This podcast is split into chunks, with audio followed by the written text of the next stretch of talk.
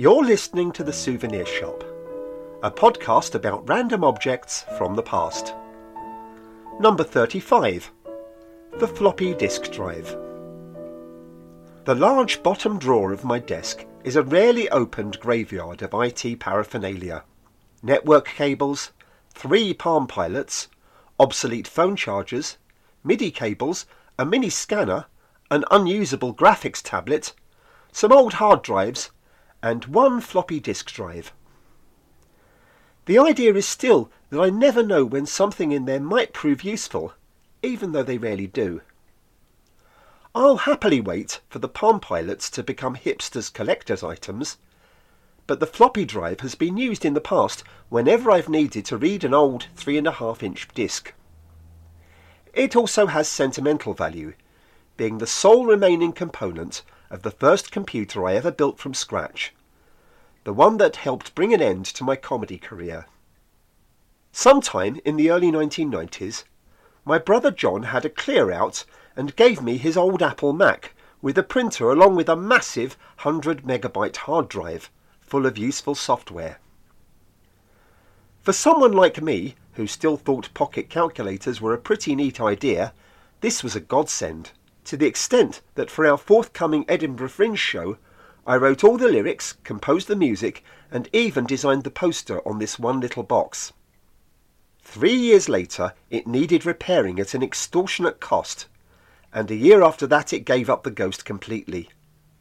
I simply couldn't afford another repair and went back to using the portable typewriter, until one day I discovered that I could build a new PC for a lot less than the repair bill for the Apple Mac. I started by getting a book on how to build computers out of the library. Reading back that last sentence tells me how times have changed since the mid 90s. I still often read the old analogue way, but haven't consulted a dead tree book to do anything technical or practical for over two decades.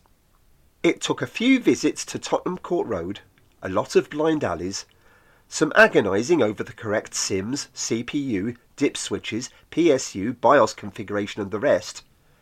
And over the next fortnight, I obsessively built and dismantled the thing about four times until one day I turned it on and let out a cheer when the magical Windows 95 symbol appeared. For surprisingly little money, I had a super fast Pentium PC with an even more massive one gigabyte hard drive.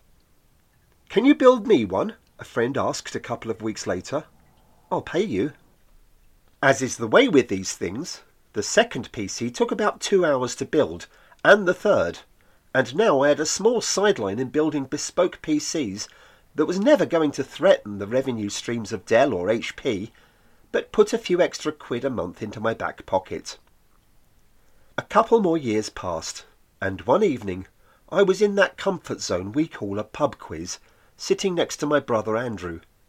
This was early 1999, during the first dot-com boom, when tech companies were either expanding rapidly or appearing out of nowhere. Do you know any systems administrators? We've just had to sack our fourth one in a row because he's useless, Andrews said to me during the first interval.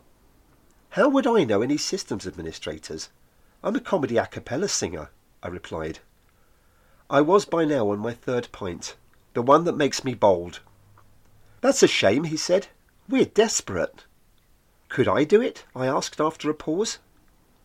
Some context. I already sensed that my comedy career was drawing to a close. We were still getting gigs and getting laughs, but by now anyone capable of making me rich and famous had already seen the act. And looking back now, although I would never have admitted this to myself at the time, I was getting bored and frustrated. A few years earlier, taking the stage at a comedy club, with its rush of adrenaline and the not knowing what would happen, seemed like the most thrilling way anyone could occupy their time. But by this stage, the sensation of extracting laughs from an audience was akin to a veteran hooker satisfying a client. Professional and efficient, certainly, but lacking any sense of purpose other than to get the job done. In addition, there was the matter of my oldest brother John, who was by now terminally ill.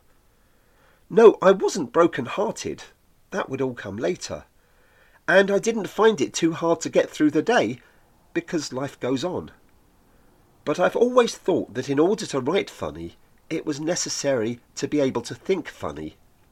The Hollywood director Ernst Lubitsch put it more eloquently when he said, No one can do comedy unless they've got a circus in their head.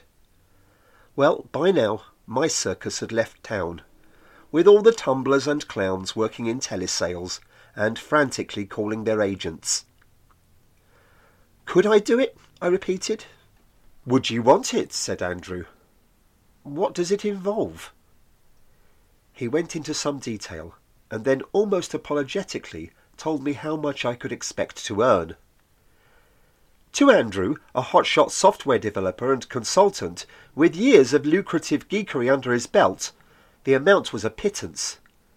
To me, it was a way out of performing comedy. A few days later, I was in a suit meeting my future line manager in a swanky office off Bishopsgate. Considering how my professional experience in the cutthroat world of financial tech was, until now, zero, I was surprised at how eagerly and how much he sold the job to me. And if all goes well, a couple of months down the line, we'll send you to our head office in Palo Alto for a few weeks, he said. I had a drink with Andrew in a nearby pub afterwards, and, despite the interview going well, I still fretted about how badly I'd come across. Don't worry, said Andrew. You've got the job. Have I? How can you be so sure? Because they're desperate, and because they think they're getting a cheaper version of me, he said. Thanks to my needing a new PC years earlier to create material for the comedy circuit, I ended up with a new career. The Draylon Underground soldiered on until the end of 2000, grinding to a halt along with the 20th century.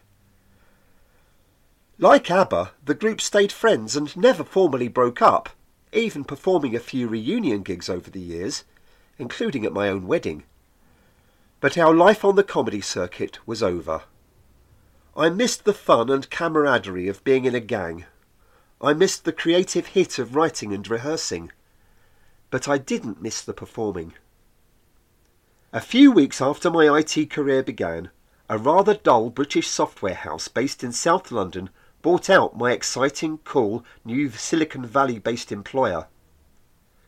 But the manager who interviewed me was true to his word, because I did get to work for a few weeks at their head office. But not in Palo Alto.